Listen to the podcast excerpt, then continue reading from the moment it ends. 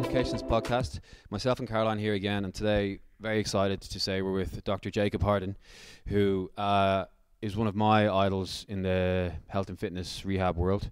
Um, it's a pleasure to have you here. Very, very happy and honoured that you said you would come and join us. Oh, thank you guys. Um, you're here. You've just taught a course last weekend that I was lucky to be one of the one of the students on. Um, but before we get to all that, do you want to just introduce yourself generally to anybody who doesn't know you, and just kind of your background and how you ended up doing the prehab course? Sure.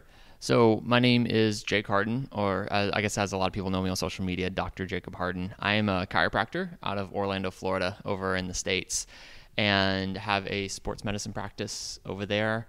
And started kind of doing a social media thing, putting out videos online, grew a little bit of an audience with that, and then started teaching on kind of my just kind of my system, how I think, and that's Prehab 101, which is the course that you took over the weekend. Yep. And we brought it out here to Dubai for the first time uh, over the over the weekend, and headed over to Kuwait next weekend. So it's been a lot of fun being able to do that. And so now I'm kind of just mixing my time between uh, treating patients and teaching and social and being a new dad and Yeah. all the things that go along with all that. So that's me. Yeah, life, right? Yeah. Um, because one of the things that really stands out about you is your social media presence, and I think you've got well over half a million followers. But it's not just it's not just the content. You're one of the people for me that really stand out. At you're you're obviously quite tech savvy because your stuff is very well created. So there's the creative side. And I was quite surprised when you said that you do it all yourself. Mhm. So I think that's one thing to make note. Do you know what? We, we discuss this a lot because unfortunately, there's a lot of people on social media that are either um, very good at the social media part, but not very knowledgeable. And then you have people that are very, very knowledgeable, but are not on social media. So you happen to be one of the the rare few that actually has combined those two skills and really like pushed it out there, which is really nice to see. Yeah, I think I'm just a nerd in all aspects of my life. That's awesome though. That's what we love. you know, like, like it's I, I get into something. I'm like, okay, I'm gonna research that. I'm gonna research this, right? And I do that with healthcare. I do that with tech and cameras, and it's just I think it's my personality. I have to I have to be the best at everything. Well, you've you've done very well. yeah, yeah, yeah. I I mean, try. Uh, that's I, I follow all your stuff regularly and, and get involved and read the comments and see what's going on. So it was great that you came over here because I remember I was looking at the course that you do in Dublin where my parents are living, and I was considering flying back because I didn't think you'd actually come out to a place like this to, to teach people like us.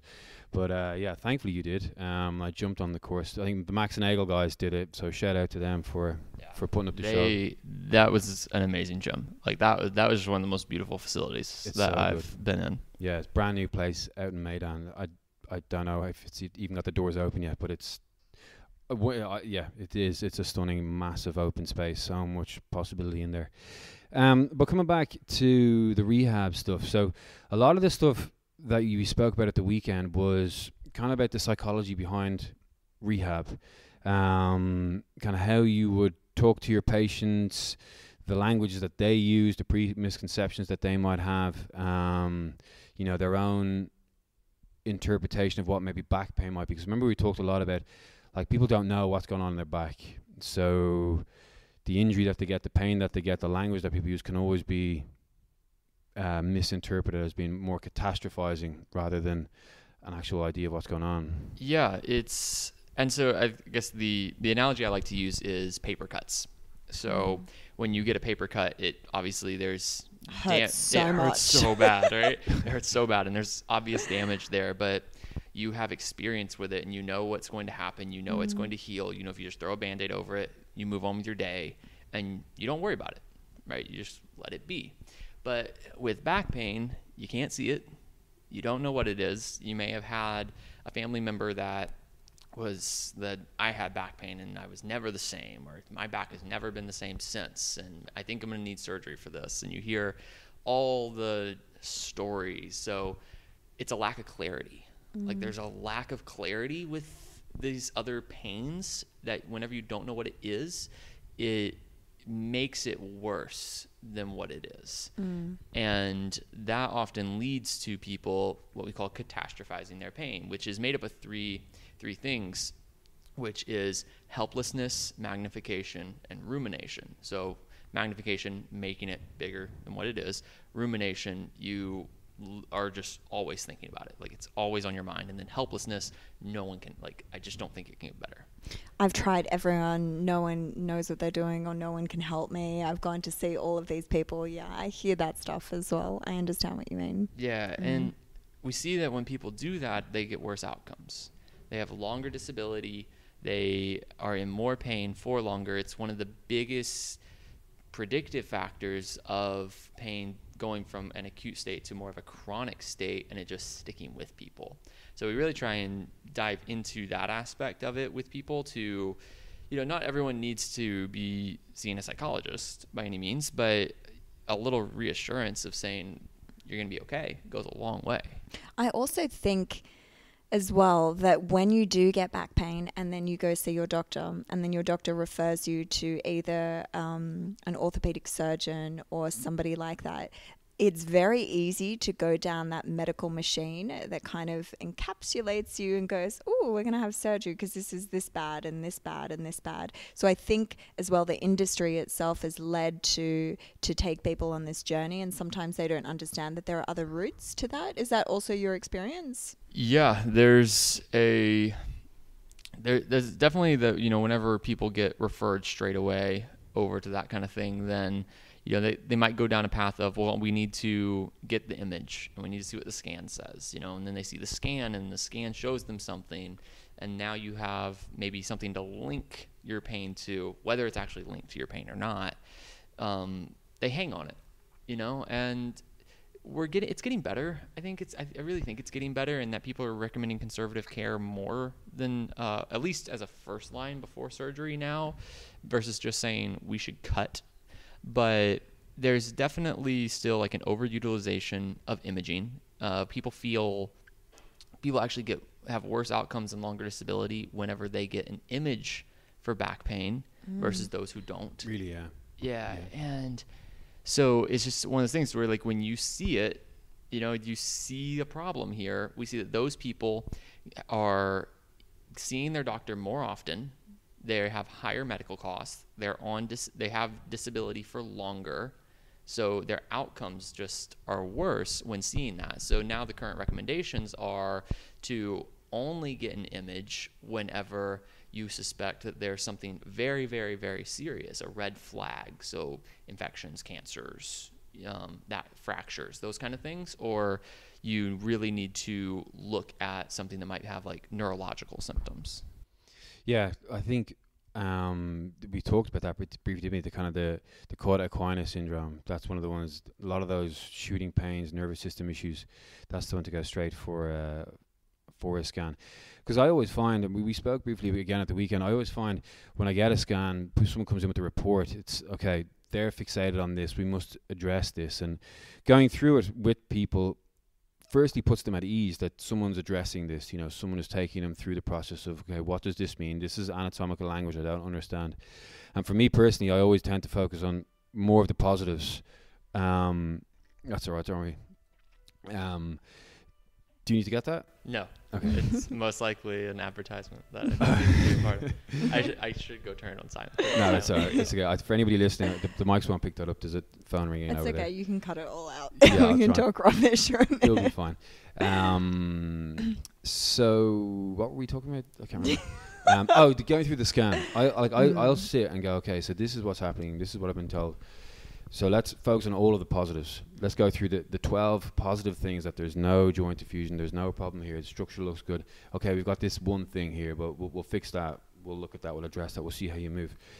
And it, it- tends to put people at ease just by addressing their concerns. You Right. know, and you, you can't change what the scan says. I can't change what it is by Mm. words, but But it can definitely change how you think about yourself. Like, I'll give you an example. Recently, I had my spine and my pelvis uh, scanned, and I was told I needed to go have surgery again, that I had non union in my pelvis and non union in my spine. And then all of my friends and family around me was like, You can't do this, you can't walk, you can't run, you shouldn't be doing this.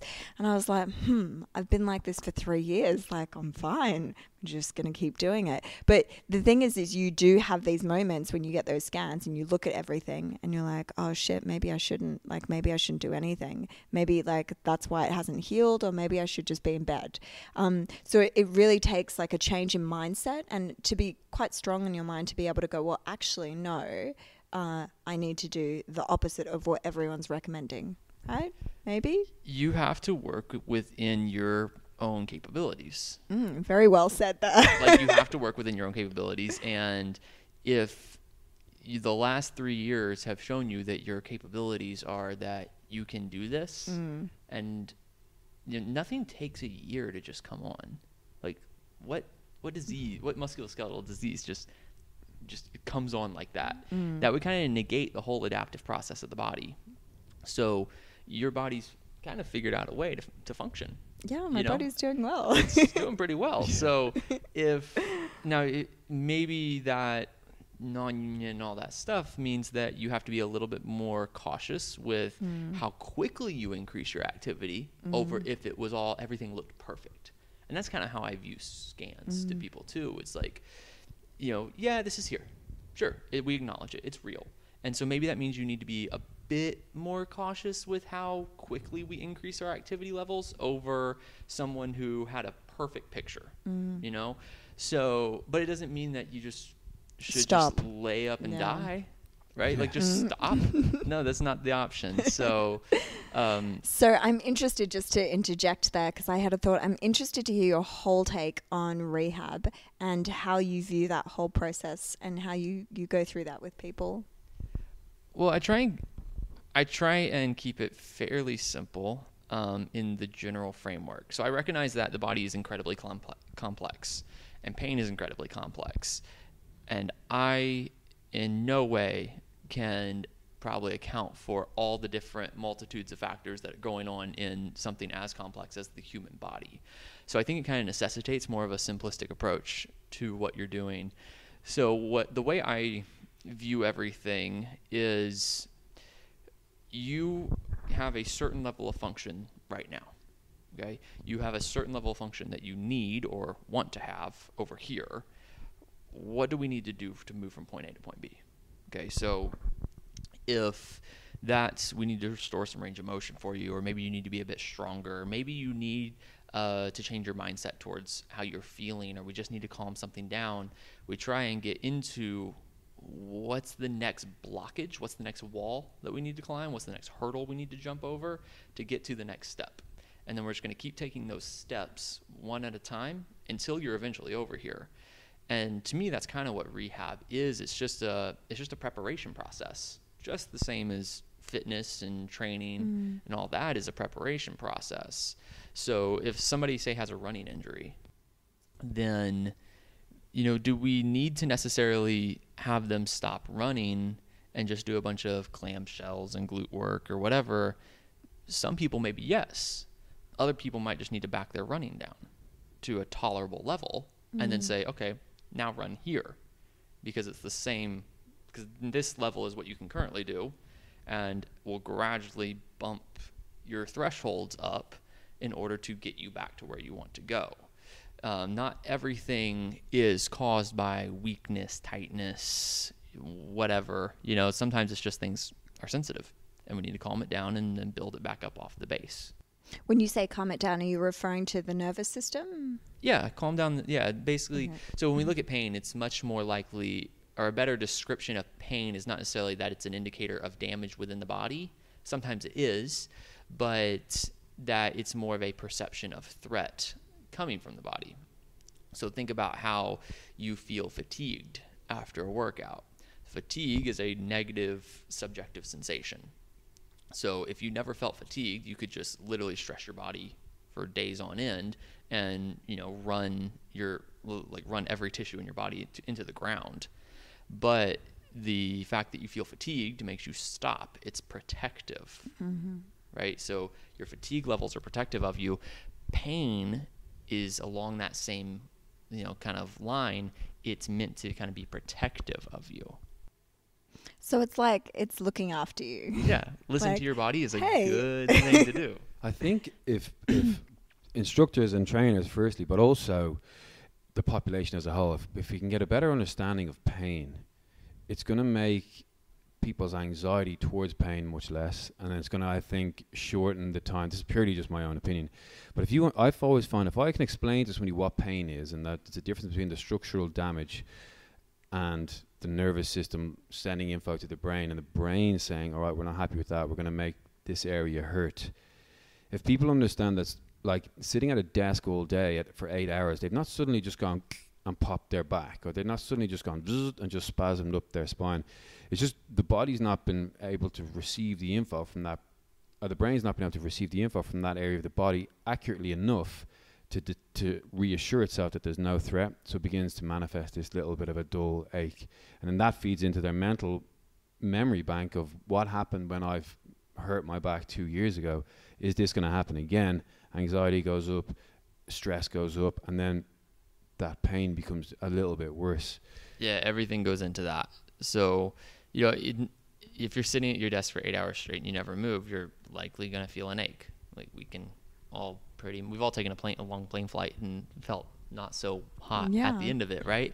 So, but the thing is, like, if you if you sat up perfectly straight, shoulders back, everything like, and tried to be perfectly still for eight hours straight, yeah, you're still gonna hurt Yeah. right? So it doesn't even necessarily mean that it's threatening. It just means that it's trying to tell you something, and it might Yeah. just be like, "Hey, move, like Yeah. Get up. Wake up, hmm Yeah. like do something," right?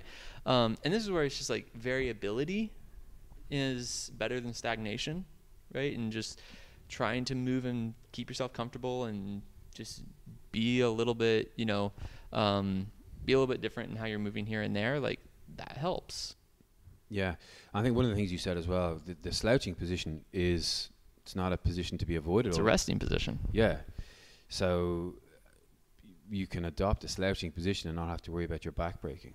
Oh, for sure. Yeah, Yeah, it's and so I I bring that up in the courses typically because I see a lot of athletes, and my athletes they've read about posture and everything, and they're always like they're always trying to sit up super nice and tall because you know they want to maximize their efficiency as much as possible, and I talk about it in that this is a very active position. You must be engaging a lot of musculature in order to hold this position when you sit up straight. when you yeah. sit up straight, right? You can just feel your back working, right?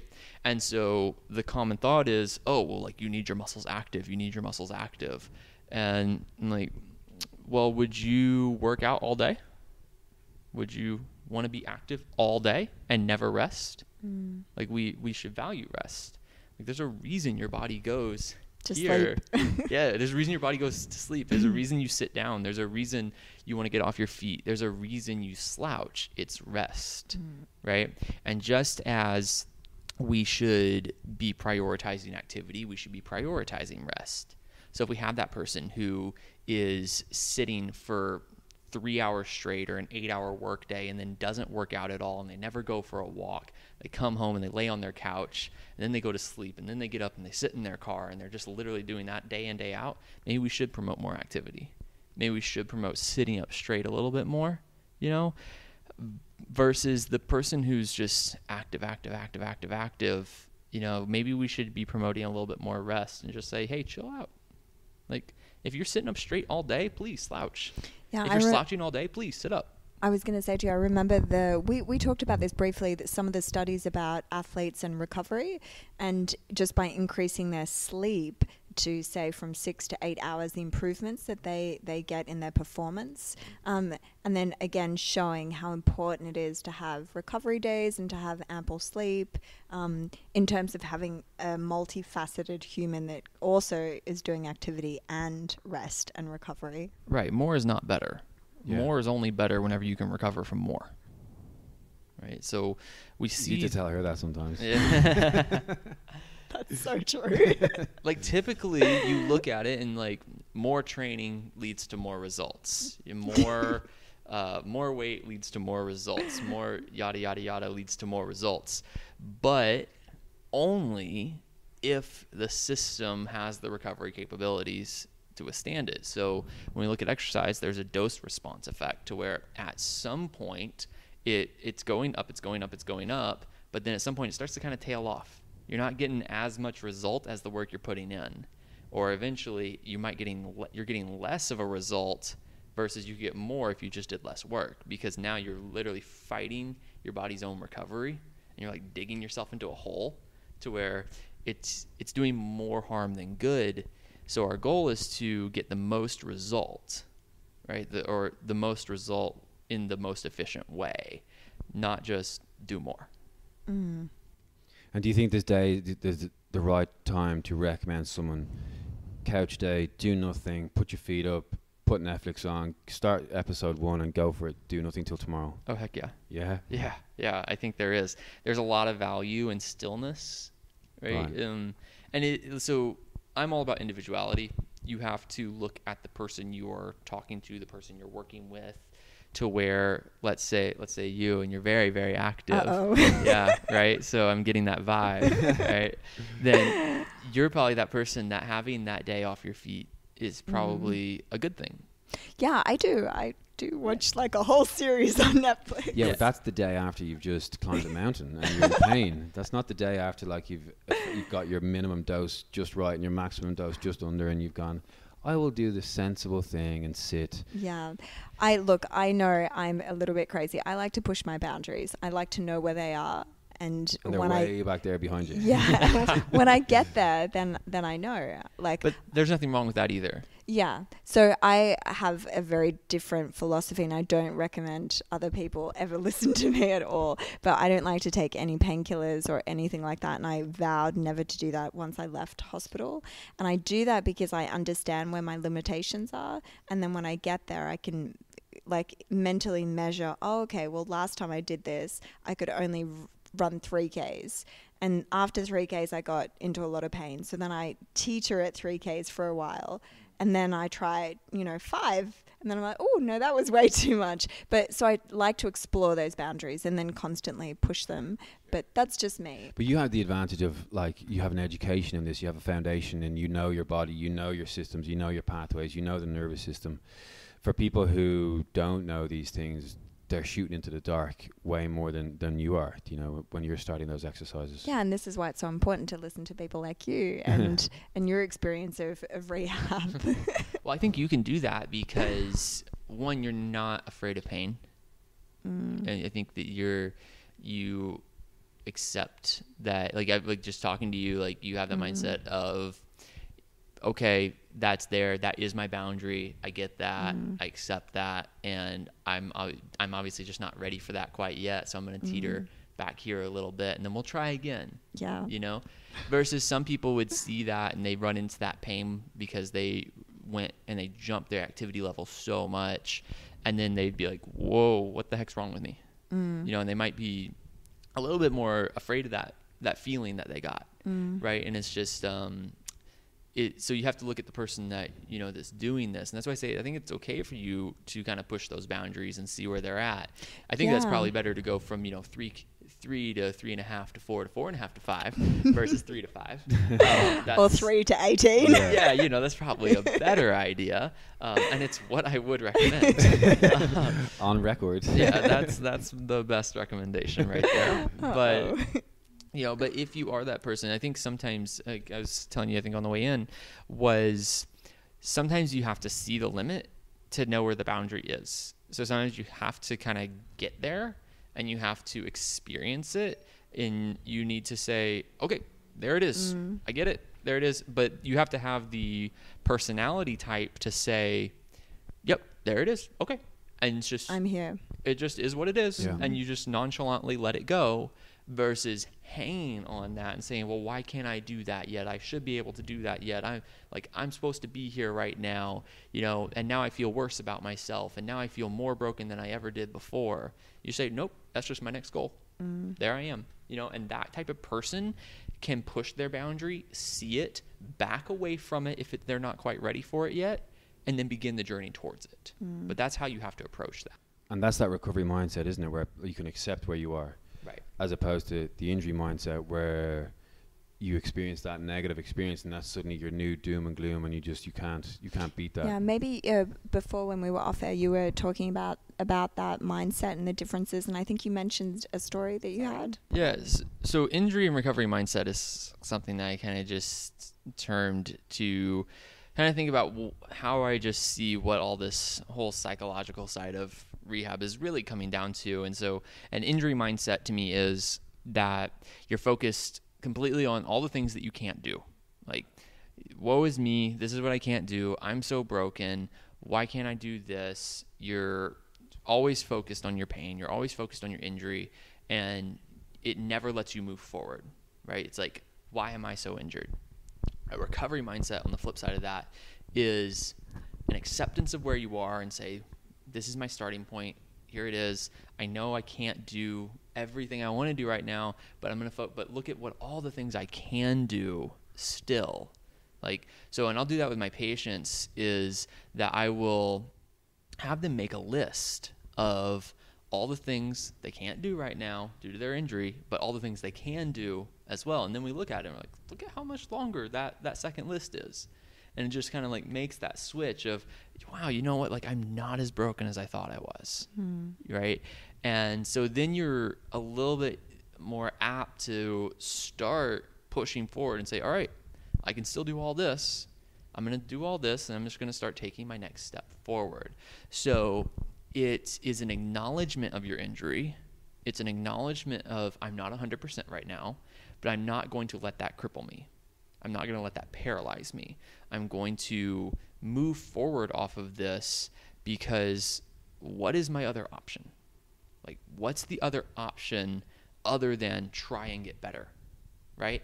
And that's that's really what it's all about is are we promoting something that fixates people on all the things that are wrong with them are we fixating on all the things that are good about you kind of like you do with your you know reading reports here's mm-hmm. all these good things right oh yeah here's this thing and, and we're going to work we're going to work towards that. We're going to work on that right?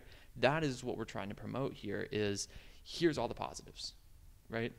Not uh, you got flat feet and you have an internally rotated knee and your your posture sucks and all this must be the reason that you have pain right? Except probably not.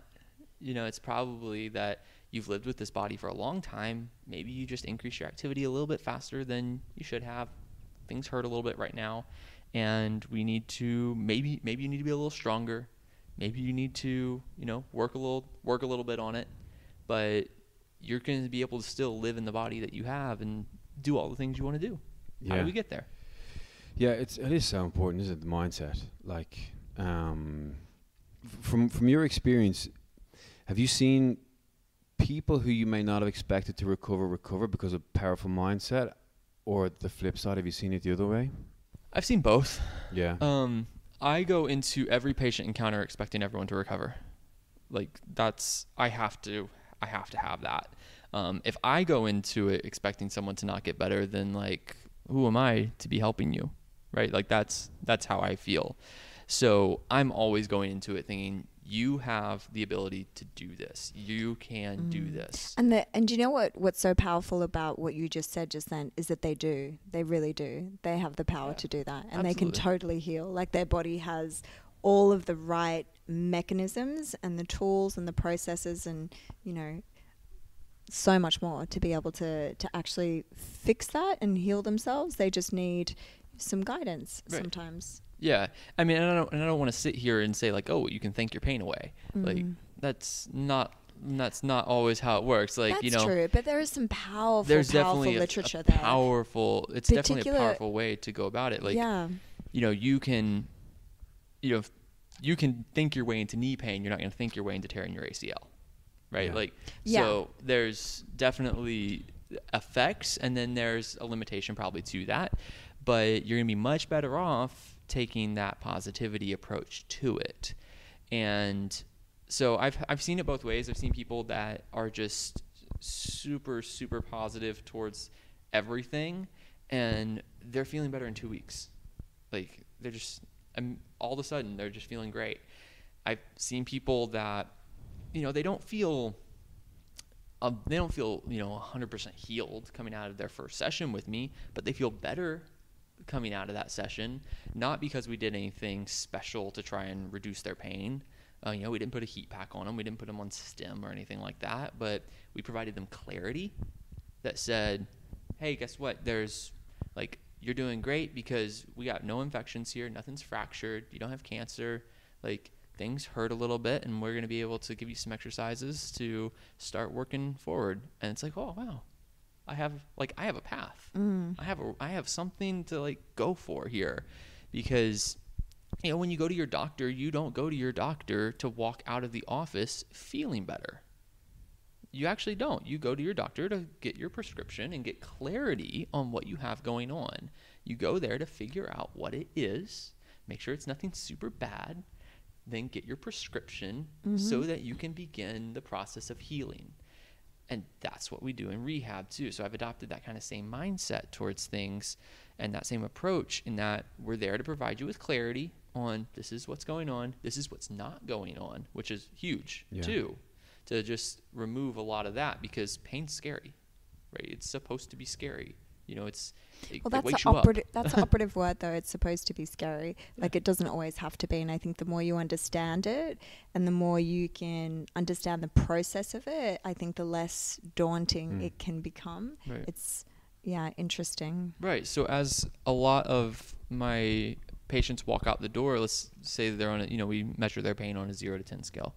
So, you know, if they come in at a 6, maybe they walk out at a 4 simply because they had clarity on what their condition was. Mm. Right? So maybe they're just processing it a bit differently, thinking about it a bit differently and they're like like you see it just this what just A drop change. the weight off the shoulders Yeah, it's a change. so I've seen that. I see that a lot because that's what I actively try and push, and I talk to my patients a lot.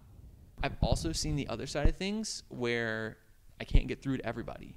You know, and I can't help somebody because, you know, maybe I wasn't skilled enough in what they had going on, or maybe they needed more help from a psychological professional, um, and my skill set just wasn't there for that person.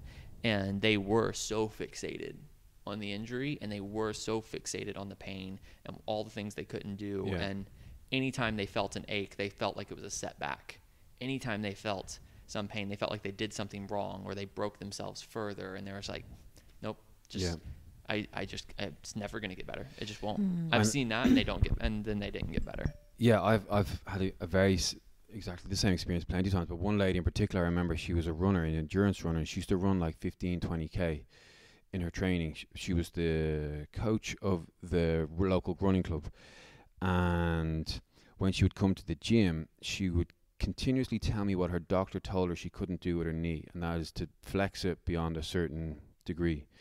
And she wouldn't. She, she wanted to do a bunch of stuff like a Bosu thing, but she wouldn't jump onto the Bosu because you know, she was like, no, that, that will hurt my knee. And I was like, okay, well, you understand that when you run 15, 20K pain free, you're putting way more force through the tissues than, than just from here to here. And she's like, nah, but th- that will make my knee grumbly. And I was like, okay, fine. So what do you mean grumbly? And she's like, oh, my knee will grumble. And I was like, okay, w- w- what does grumble mean? Because like I just I don't know that word. I didn't want to embarrass her, but I was like, I don't. That just well, what does it mean? And she just she got st- stifled on her own language, and she had to really think. She's like, Look, my knee wouldn't wouldn't like that. It's like, okay, we, we, we won't do it. We'll do something else. And then one of the other days we were doing an upper body session, and I had her in a you know when you put like a band from the pull up bar, Mm-hmm. and she gets into the band. She did a bunch of pull ups with her legs straight, her foot in the band. And then all of a sudden, she kind of lost her center of, of balance, and her knee, her foot stayed in the elastic, but her knee shot up. And it, her knee, if anyone knows, like you're hanging, and your, her Mhm. knee was all the way up at her chest, Yeah. and her foot was caught in the stirrup of the band. And I walked over to her to help her, and I was like, "Look at your knee." And she's like, "What?" And I was like, "Look how much your knee is bent." I was like, "Is that hurting?" She's like, "No." And she was also like, "Get me down, get me down." Yeah. But I was like, look, th- that's great, isn't it? Look, your knee's not hurting. And I, I, I made her pause and I d- kind of consciously let her stay there for a little bit longer than I maybe should have, but I knew she wasn't going to fall because I wanted her just to see your knee is okay. Like your knee, it, it is allowed bend. If you just, if you let it bend, if you just let it get there. But I felt like because she was in charge of the running club, she wasn't quite where she used to be in her professional, in her in her athletic career she was holding on to this because this gave her a reason almost to not be the, the coach who was Mm. winning the races or who's See, doing this is what we discussed before about sometimes being attached, Yeah. like to your own limitations, and then using that as, oh, okay, like I'm injured, I can't do this, and that's the reason why you don't move forward or Yeah. the reason that you don't progress, as opposed to making it the reason that you do. yeah Does that make sense? Yeah, yeah, for sure. And that, there was there was the ways where I had to almost not trick her, but it, I'm sure you might have come across this before, where you have someone who, who complains of back pain or knee pain, and they can't do a squat. I was like, okay, just have a seat there for me, and they sit down. You're like, gotcha, and they're like, what? And I'm like, look, you just did. I'm like, what? I'm like, you just went from there to there, whereas a second ago you couldn't squat. So they're like, okay, did I? Was that? Did I? I did do that, didn't I? Okay. Yeah, we call that reconceptualizing the movement. Yeah. So we use that with chronic pain patients a lot because in chronic pain, you actually have neurological changes that happen to where rather than, say, an acute injury, you have signals coming up from the tissues to the brain, processed pain output. So in more of a chronic situation, you don't necessarily have to have those nociceptive signals coming from the tissues anymore to feel pain. It is what we call more of a top down approach to where movements can actually get linked to the pain Okay. sensation. So, flexing your back, chronic back pain, right? Just bending over and picking something up, touching my toes. Anytime my back, I would flex my back, you know, I would feel back pain. So, we can kind of reconceptualize that. So, say somebody has like chronic shoulder pain and they can't raise their arm up without it hurting, you have them put their hand on a doorway and then say, okay, keep your hand there, but I want you to lunge and so their their arm naturally goes overhead, but they did mm. it via doing a lunge, Mhm. right? So they didn't actually raise their arm up; it just happened. And then you kind of say, okay, let's let's do that a bunch of times, and you like point it out to them. You let them know what's happening. Like, look what you can do. Yeah. Look what you can do. Or, okay, just how about instead of squatting, we just sit to a chair and stand back up, right? And you have them do it a few times and make sure that they're like, oh yeah, yeah, I'm fine with that. Why, why, why shouldn't I be fine with that? I'm like, because that's a squat. Yeah. That's just a short, shorter range of motion. And this is the value of progression, right? So rather than just thinking, oh, well, you have to squat, right? So a squat just means like, obviously, my hips have to go below my knees and I have to be holding a weight or something. It's like, no, maybe it's just you sit down to a chair and stand back up a few times. And that's the, it's doing the same general thing. But guess what? Now you have a next baby step, which is sit a little further down hold a little weight, hold a little five pound weight with you as you mm-hmm. do that, or hold a book at home. You know, it's like now you're offering the path, right? Yeah. And it starts with just showing them what is the, where was the starting point. I think the getting started is the hardest part for most people. Yeah, I find what works very well for people who squat. They believe they cannot squat, they can't move down. The, what will they ever be able to do? Get them that kind of biomechanical difference where they go into a TRX, lean back, and then squat, and suddenly they've looked at their knee in front of their own eyes, bend all the way down, and they're like, "What? How has that happened?" I was like, "Well, we've just we've changed a few things, but like like trust, we can we can put some force through this knee. You're not stuck. You haven't l- completely lost the use of the knee, and then for me that gets their trust almost a little bit more and a little bit more and little things like that uh, that they begin to build a trust so then they begin to let go and then they begin to just go with me on if you okay let's just try a lunge and i want you just to stop at the depth that you feel the pain. Whereas the first couple of lunges when the assessment it's like nah it's it's right there at the top. Whereas now they're willing to just go a little bit lower and a little bit lower and you can begin to work into people's ranges that way Um, sorry to interrupt you. I just had a question. I wanted to know: Do you think that the hardest place for the the is uh, sorry, let me say that again. The hardest thing for people is the start because they don't know the path and they don't understand and they lack clarity, or are there other facets of that that make it difficult for people to to find that? Um, it's probably a mix of both things. It's probably a mix of factors in that I think a lot of people just don't know where the path is. So whether that is believing that they shouldn't do something, they've been told they just shouldn't do something, and they've never been told like how to modify the variables around, so let's say, an exercise. So, you know, all they know is this exercise is bad for me, right? This is bad for my knee.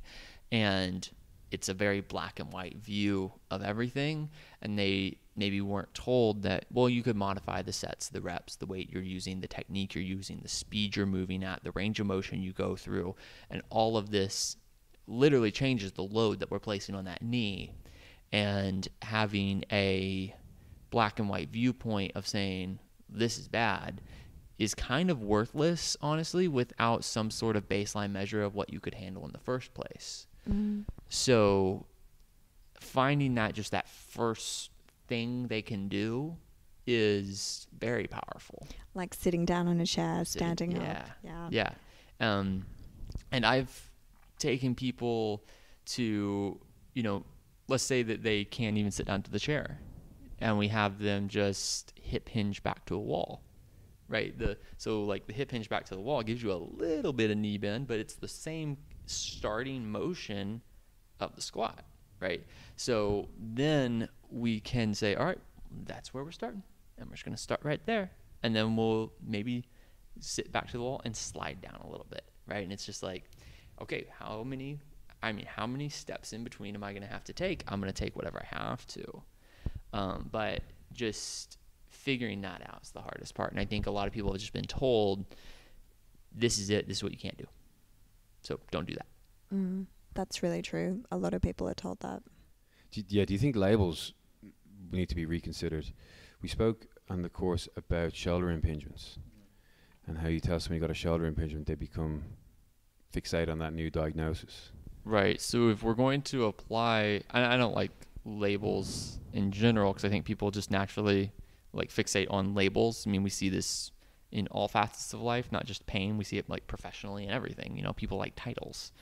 So if you know you're diagnosed with impingement, especially this is a big one because the understanding behind it is that there's the tendon is getting caught on the bone or something's getting caught on the bone in here. So if you have this thought that the something's caught on the bone, then the only real thing that makes sense would be okay, well I probably should get rid of the bone. Like something that needs to change. Yet that's not what's going on because your shoulder impinges every time you bring your arm up. That's normal movement. And we have made pathology out of normalcy for a long time. And so if we change the label or if we obliterate the label Mm-hmm. um, and we just tell people, you know, this is functionally what you can't do right now, and but here's what we're going to do about that. Then I think you give a lot more clarity to things. Um, even though people really like their diagnosis, like they want that diagnosis, but like so we were talking about. Um, yeah, last year was kind of the year that shoulder impingement kind of got blown out of the water because two studies came out that looked at subacromial decompression surgery versus placebo. So they took the uh, they took two groups. One got the decompression, the other just got uh, arthroscopy. So they just put them all the same stuff, put the scope in, pulled the scope out, and then said, "Oh yeah, surgery went great." Mm. They got the same results. Yeah, do you know what? Actually, this uh, we've spoken about this a lot because this book blew my mind. Uh, Joe Dispenza, "Evolve Your Brain," and then the "You Are the Placebo." So a friend of mine bought it for me, gave it to me, and my husband read it to me in the hospital, and that book just made me change the way that I thought about things because, and it, there were examples of exactly what you just spoke about, but in different scenarios with cancer patients and then with terminally ill patients and with knee surgery, giving people, you know, pretend surgeries, cutting them open and not really doing anything, stitching them back up, and uh, really having exactly the same results. Um, beneficial results because these people thought that they had had surgery, which again kind of goes to show how powerful your mind is in that whole process. Like, So I ask I ask a question. It's the question I opened uh, day two of the course with, which he knows. What's the difference between disease and illness? Okay. oh, I don't know. Can I cheat? Can you tell me that? Answer? So disease is a pathological process. Mhm. It has a known cause, a known effect. Illness is the subjective state of being unwell. Okay. Mm. So are we treating disease or are we treating illness? More often than not, we're trying to treat the illness for the person. Now, sometimes you must treat the disease in order to treat the illness. Okay. And Can you give me an example of this so I can understand Yeah. it a little bit better? So yeah, um, so let's say that you have, let's just say that you have some sort of bacterial infection. Mhm. That's the disease, right? You can be much more ill, like you can feel a lot worse than just what the infection is causing. Okay, so bedside manner is not necessarily treating disease Mhm. but it tr- but it makes you feel better to have that doctor there who cares. Okay, it Mhm. makes the it makes you feel better to have that warm, attentive team who comes and checks on you. Mhm. That's all treating the illness, not necessarily affecting the disease. Okay, because that's what you need your medications for, and you're going to need to treat the disease in order to fully heal the illness. In this case, but in some cases you wouldn't need to. So let's take the example of disc bulges or disc herniations. You are more so in the minority if you don't have a disc bulge in your back. Like it's that common. Mhm. So a lot of people see these things on their MRIs or their scans and they're said like that's your pathology. Okay, that's your disease. Okay. And I'll use the word pathology here. So they link that then to the back pain.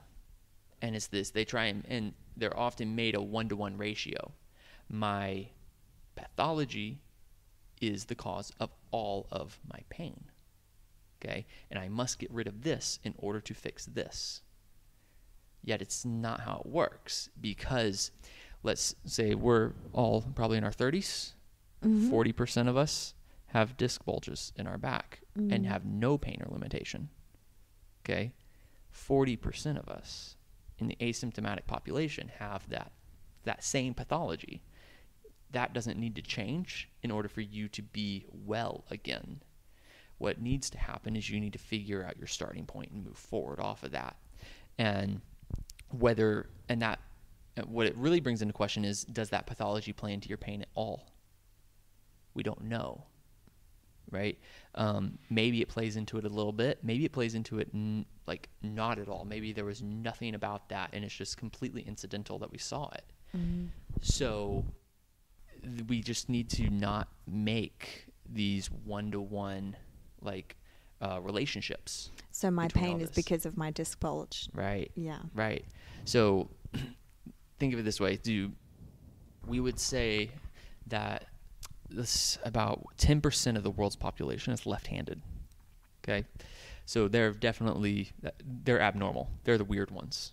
Okay, us righties, we're we're the normal ones over here. Mm-hmm. Okay, There's, there's six people in my family. Three are left-handed and three are right-handed. really? Yeah, so I got weirdos. in So family. yeah, you got weirdos in your family. My sister's left-handed, so I'm right-handed, so I'm normal. Yeah. So what are you?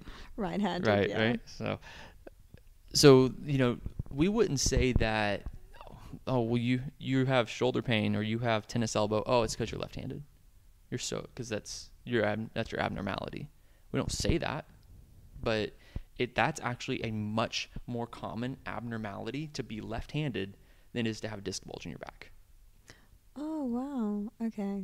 right? But we don't make the association of, well, because you're left-handed is why you have shoulder pain, or because you're left-handed is why you have Okay. tennis elbow. So I have a question. Yeah. Then then what is the manifestation of pain for a lot of people if it's not a particular injury? So say we scanned someone's entire body. Say we scanned Keith and we found like 50 things wrong with him. Which we probably And- would. Yeah. So we'd find a disc bulge, we'd mm-hmm. find something else, we'd find shoulder impingement, and he only had pain in one area. Mm-hmm. What? Why?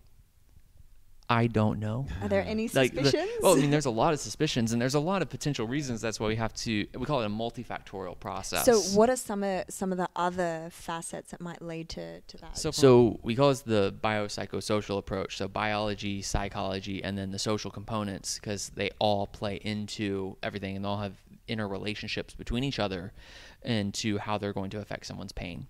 So, from a biological perspective, one of the biggest things you might look for is a change in activity level. Did he do something different because he's had this. Let's say he's had this body. Yeah, he had this body yesterday and he had no pain. He had same body today and he has the pain. What changed? So if we're gonna link it to say the disc bulge, we need to say, all right, that disc bulge wasn't there yesterday. It's here today. Mm-hmm. Okay. Otherwise, it can't be the sole cause of the pain, not on its own, right? So, what did he do differently? Did he go out and he did he run a marathon yesterday? Did he hit a PR in the gym yesterday? Did he tr- up his training volume? Something crazy? Was he in a car accident yesterday? Like, what changed between point A point B that maybe like set this in? Mm-hmm. Maybe we don't know. Okay, but that's might be the first thing we might look for, And wh- what if nothing changed? and that happens. Yeah. that happens. Um, or typically something will, but sometimes things can be a little cumulative. Um, we might look back to more of a, I would say, just I'm not gonna say like it's oh it built up over a year or something like that. You know, like we might look back a few weeks or something and say like what happened there.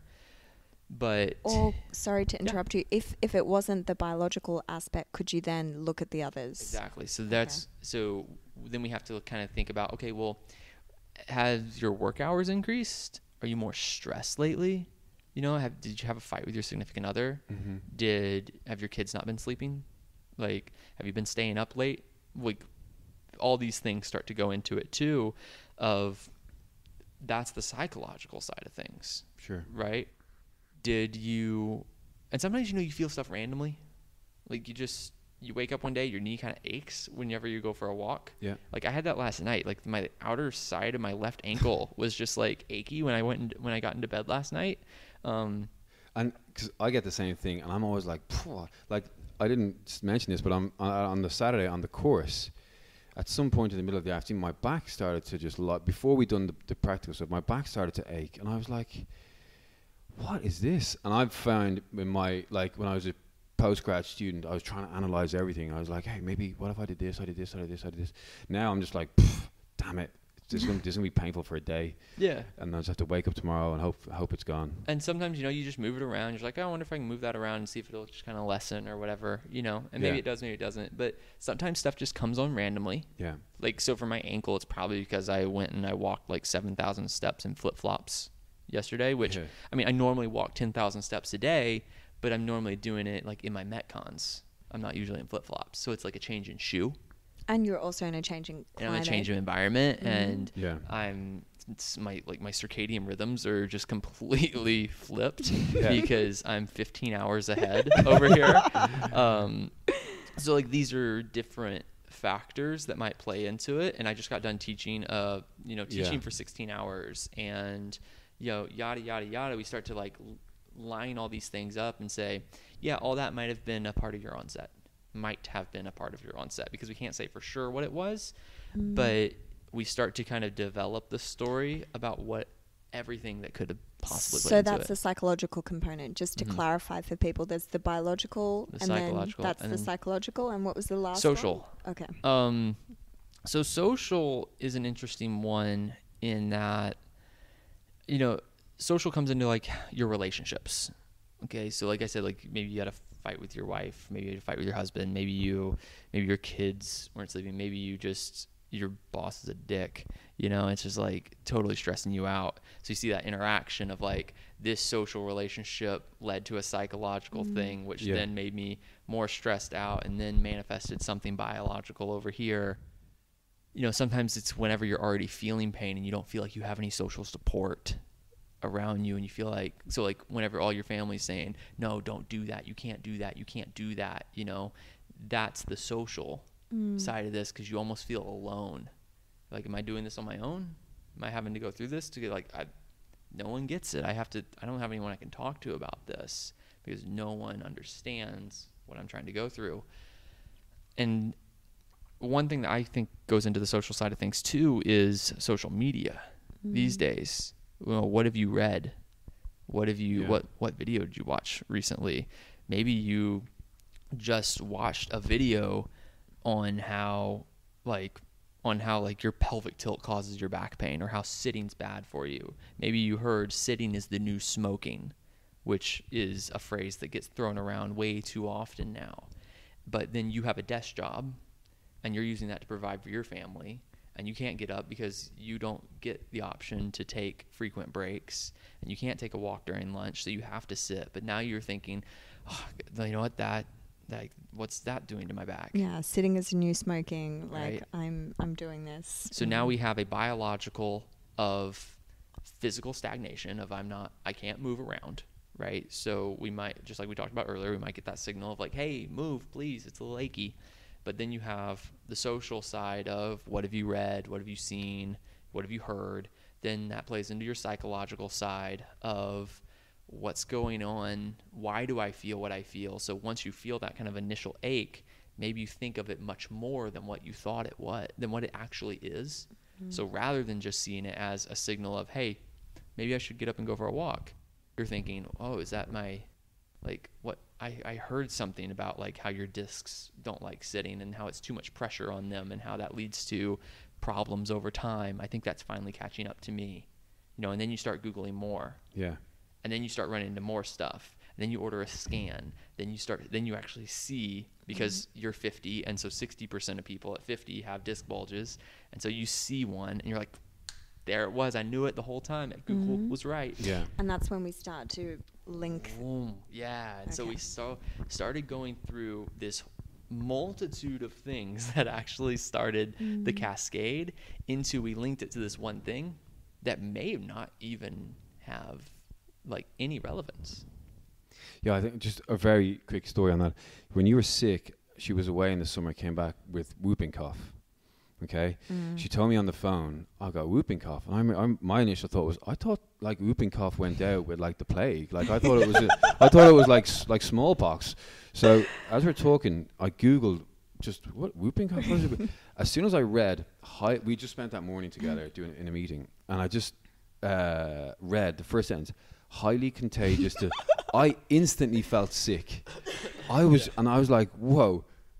I feel sick now. Like like eight seconds ago, I was hundred percent fine, and now I feel sick. You're a terrible person. You got him sick. You, I played, feel- you made him psychologically sick. you, you, yeah, you, you, you, your brain screwed me. Like I was five percent more sick having read it three or four words on Google, and I was like, "That's powerful." You know, that's like t- t- to be influenced that quickly, to have such an intrinsic feeling of unwellness, having read uh, the words "highly contagious." I was like, Right. and then I was like, I had to have a word at myself. I had to be like, "You're not sick." Yeah. Do you know, again, just to like reiterate, it just goes to show how powerful our mind is Yeah. and then how you really need to be careful what you feed it. Yeah. Like, Uh, for sure. you have to feed it some And- really good shit all the time. For sure. And I think that, you know, just to make sure that we're staying pretty grounded here, for the grand majority of people, there is probably going to be some sort of like biological trigger to the initial pain. Mm. Like it is probably going to have some sort of like increase in activity or, you know, that just, I, so what we say is that, you know, you can break down um, how you like overload your system into like an acute overload, which is what we call all of our, all of our acute injuries. You know, you have a fall, you you know a 30 300 pound linebacker just barreled into your knee, right? Um, those are all of our acute injuries, car accidents. Then you have kind of your cumulative overload, what we call our overuse injuries, and you can say you were doing um, too much too soon, or too hard for too long. So you kind of just that person who just literally just ran their recovery into the ground. Mm. Okay, so that could be the thing that is of where when somebody get is like chronically stressed and they're just not sleeping well, they're not eating well, and they're traveling a lot, and then they're still trying to maybe work out as hard as they always have, and then they start feeling that ache, and they're like, yeah, nothing really has changed. And it's like, yeah, but you've literally been going, you've been feel, you've been feeling like fatigued for the last two months, and you just kept going without resting, and here we are today. So I think that there is, for the grand majority of people, going to be some sort of like biological load factor that comes into it, and then I think the mind is a magnet is a magnifier of that, Mm. right? Yeah. And so the the the mind can dial things up, dial things down very easily, you know, depending on how you perceive. And how do you? What, what are your thoughts on the term overtraining? Um, it's probably not going to happen for the like everyday person going to the gym. So overtraining is a actual like diagnosable condition, and typically you're going to need to like two months off or of light work in order to come back from that. Most people are whenever they talk about overtraining are actually just overreaching. Right. So different terms. Overreaching is where you are feeling fatigued and you're seeing a bit of a performance decrease, right? And then we can say is it functional or non-functional overreaching. So a functional overreaching is you're feeling fatigued, you've overloaded the system, so your performance is down. Maybe you just like you feel slower, you feel more sluggish, whatever. But then you deload or you take a lighter session or something, and then all of a sudden your performance is going to spike up. Okay, it's because the body's going to recover, adapt to that stressor, and all of a sudden you're going to be really, really good. We actually can use that to our advantage. Non-functional would be I'm just going to continue to run myself hard, hard, hard to where if I'm not if I'm not making progress, I should just go harder. If I'm not then making progress, I'm just going to go harder.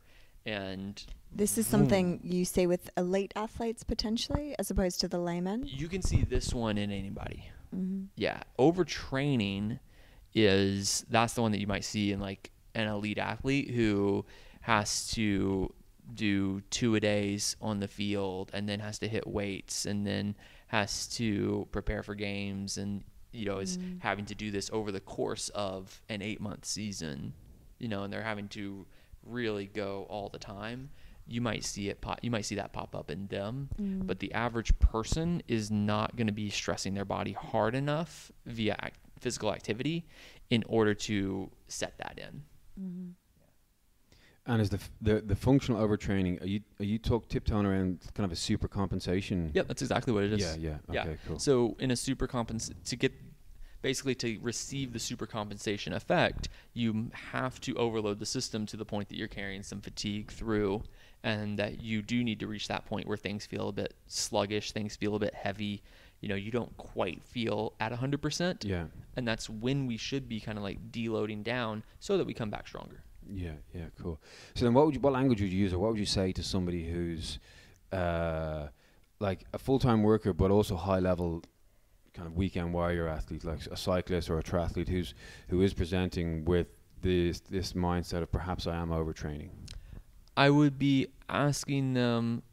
So I would be asking them first, like we try and dive into it. Of okay, you're not progressing, right? So you're you're not progressing. That's our objective marker. Like you're n- not seeing improvements in your runs or your weights or whatever you're doing. You're not seeing improvements in your performance on your sports. And then we ask, how do you feel? So we need to put those two together. So if you're not per, if you're not improving and you're feeling like crap, then you're probably in that state where you know taking a bit of a break, taking a bit of a rest, and improving the recovery would be the best option. Mm. On the flip side of that, you're not improving and you feel great. I feel wonderful. Maybe you, you probably just need to work harder Yeah. like you probably like you you probably because there is a minimum stimulus that's going to be needed yeah. and and some people are just going to adapt to where some people are just going to continue to adapt to where the point that whatever you're doing is no longer enough and you're going to have to do more Yeah. so you know we have the two personality types of no pain no gain who's the person who's just going to just dig their hole dig their hole and then you have the person who is will never push themselves hard enough to actually get stronger Mm. right? And either end of that can be a problem, Mm-hmm. Right? We're trying to find that sweet middle ground of I understand that this is supposed to be hard. I understand that I'm supposed to feel a little bit fatigued every now and again, but I also understand I'm supposed to rest, right? Yeah. Mhm. Cool. So I want to ask you one thing. I've seen it on your finger all weekend. Yeah. Talk to me a little bit about this ring because I've seen one before. We Okay. have just like gone from one topic to Well, another. That's why we're here, right? Amazing. Uh, this is a QALO ring, so it's just a silicone ring. Nothing special about it at all. Uh, honestly, I know that there's some coming out. I think that have like like heartbeats. Oh, it's not a biometric sensors. one. No, there's no biometrics in Ah, it. that's it's what I was literally a silicone ring. Um, but funny story. So I got this like super nice ring whenever um, my wife and I got married. So it was this like uh, patina copper and deer antler ring. Oh, like, wow. Just beautiful ring.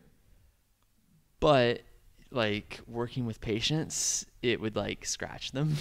Oh. So and and I just didn't want it to get I didn't want it to get ruined. I didn't want them to like getting getting scratch marks and stuff on them. So my wife and I both got these Ah. rings, and I just tr- this is what I travel with. I always leave the nice one at home and everything like that. And Mhm. actually, I actually haven't worn the nice one in so long now. uh, not but because this is just here.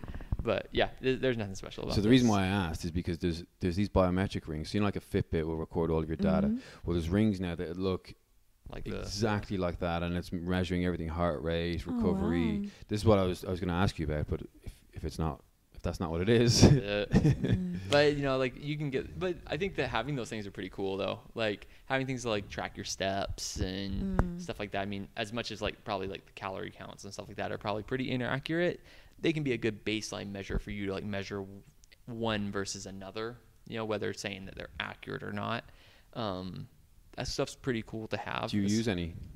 I used to. Uh, before Fitbit actually came out, you I, I was probably into like the very first ones.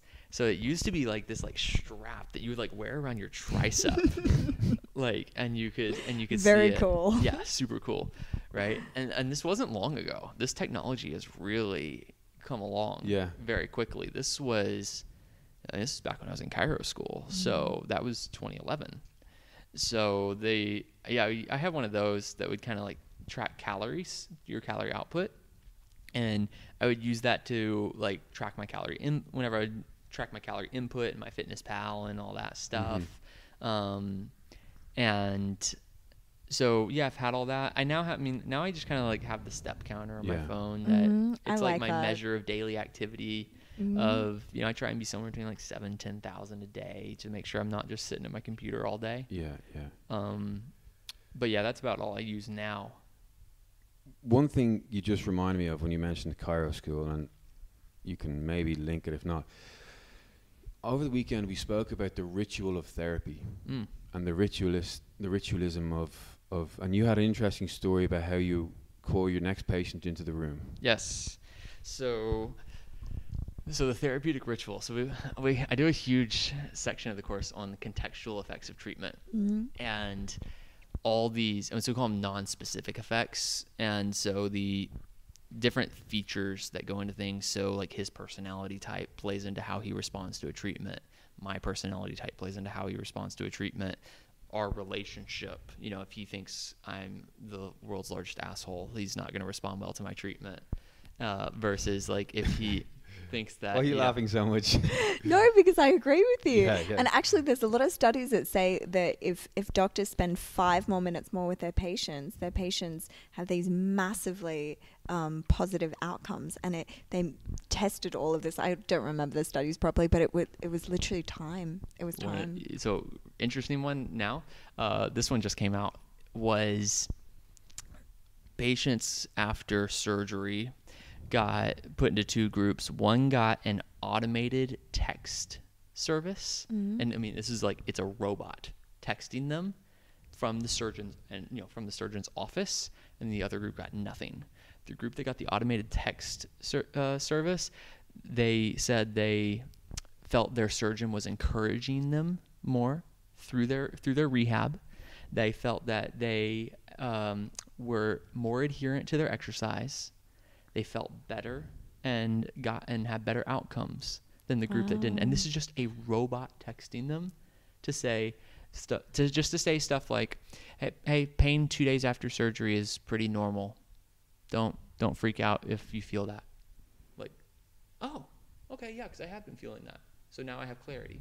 Wow. That kind of stuff. Wow. Yeah. Like it just is. It's like a control factor, right? Mm. So, like that's how easy it can be to implement some stuff. It's like basic caring nature um, helps, but also stuff like you know when a patient feels like their doctor cares for them, they get better outcomes. Mm. So back to therapeutic Yeah, ritual I was. so back to therapeutic ritual. Um, so treatment effect.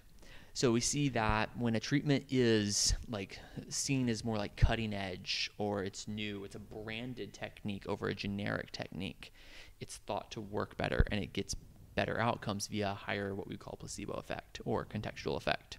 So think about like your off-brand medication versus your brand name medication um, over the counter, right? You look at the ingredients; they're exactly the same, but people still buy the brand one, thinking it works better.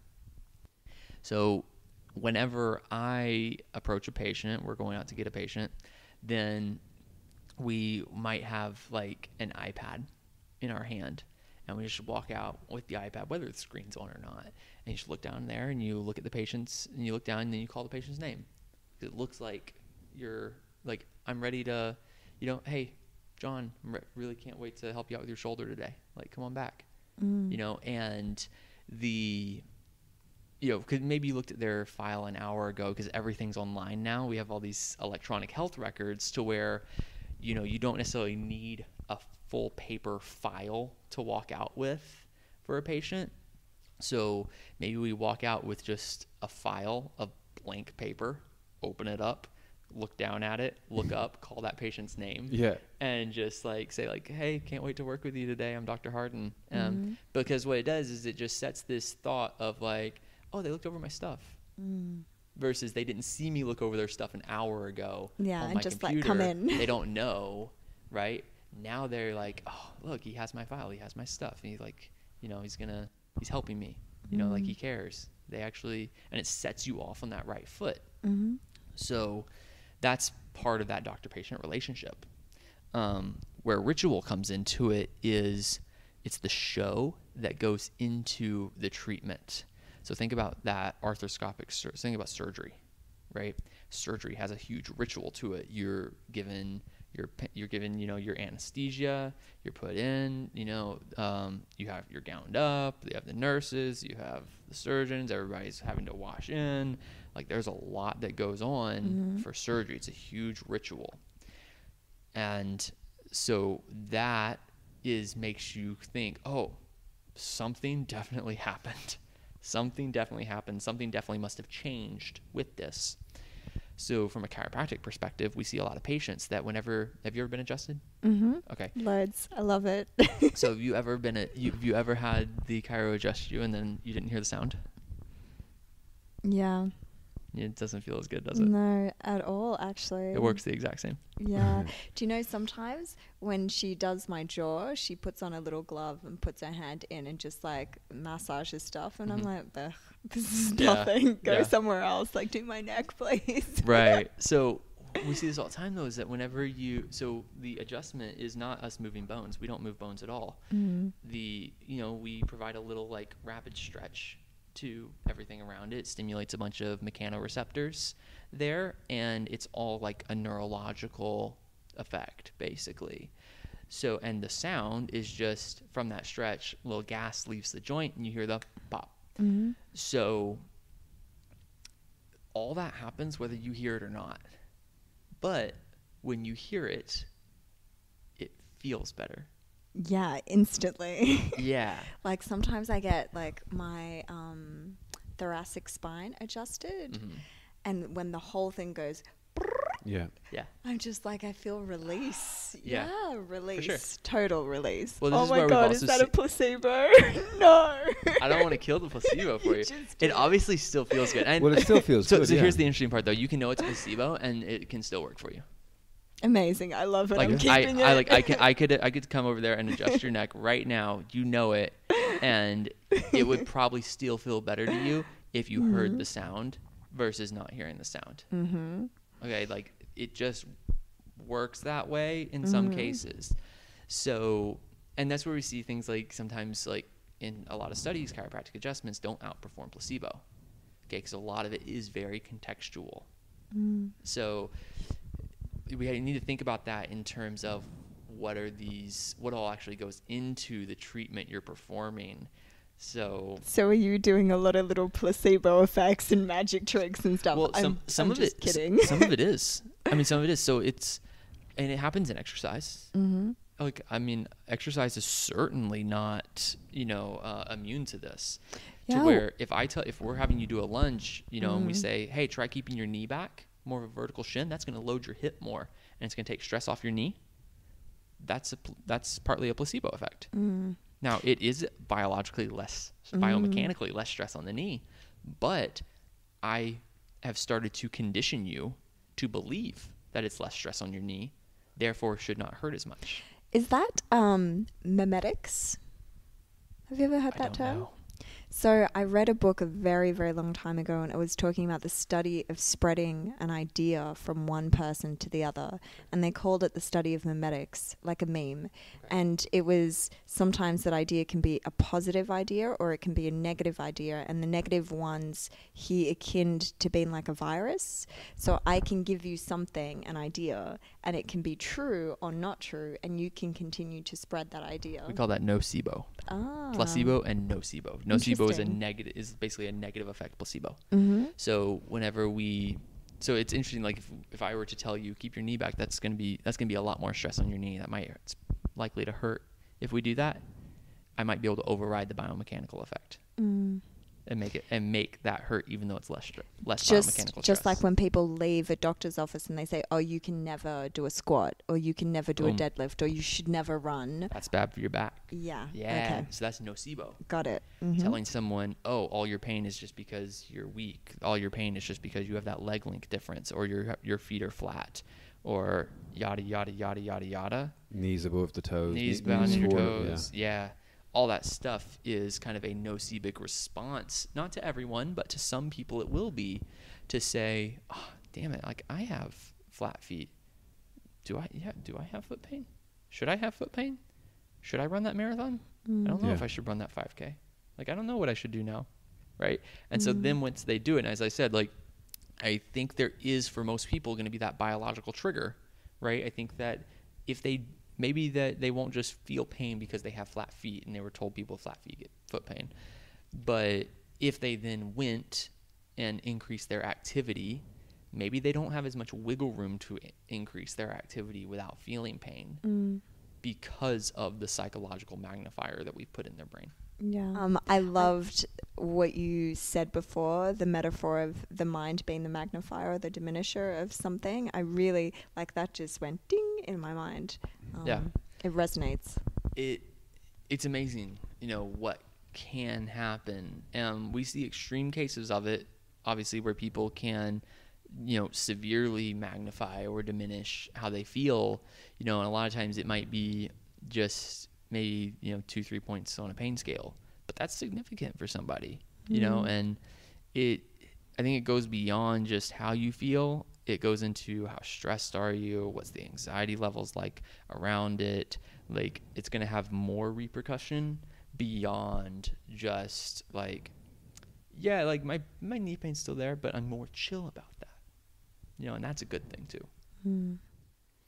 Cool. Well, um, we really L- appreciate you coming on. I know there were so many like little nuggets of gold for me. I think one of the the main things that hopefully people can take away from this is really that like learning and understanding their own process and being able to kind of understand okay this might I'm not going to be attached to this this might not just be like my pain here because I have a back problem it could be so many other facets and if people walk away at least acknowledging those things and then being able to address oh maybe I need to be less stressed or or eat better or some other facet um, and they could get better and diminish their pain then amazing Yeah, I think if we take a very try and just take try and take a very reasonable approach to most things, of don't do too much too soon, don't run yourself into the ground, right? That's like the number one things that you can do to just kind of just stay healthy, right?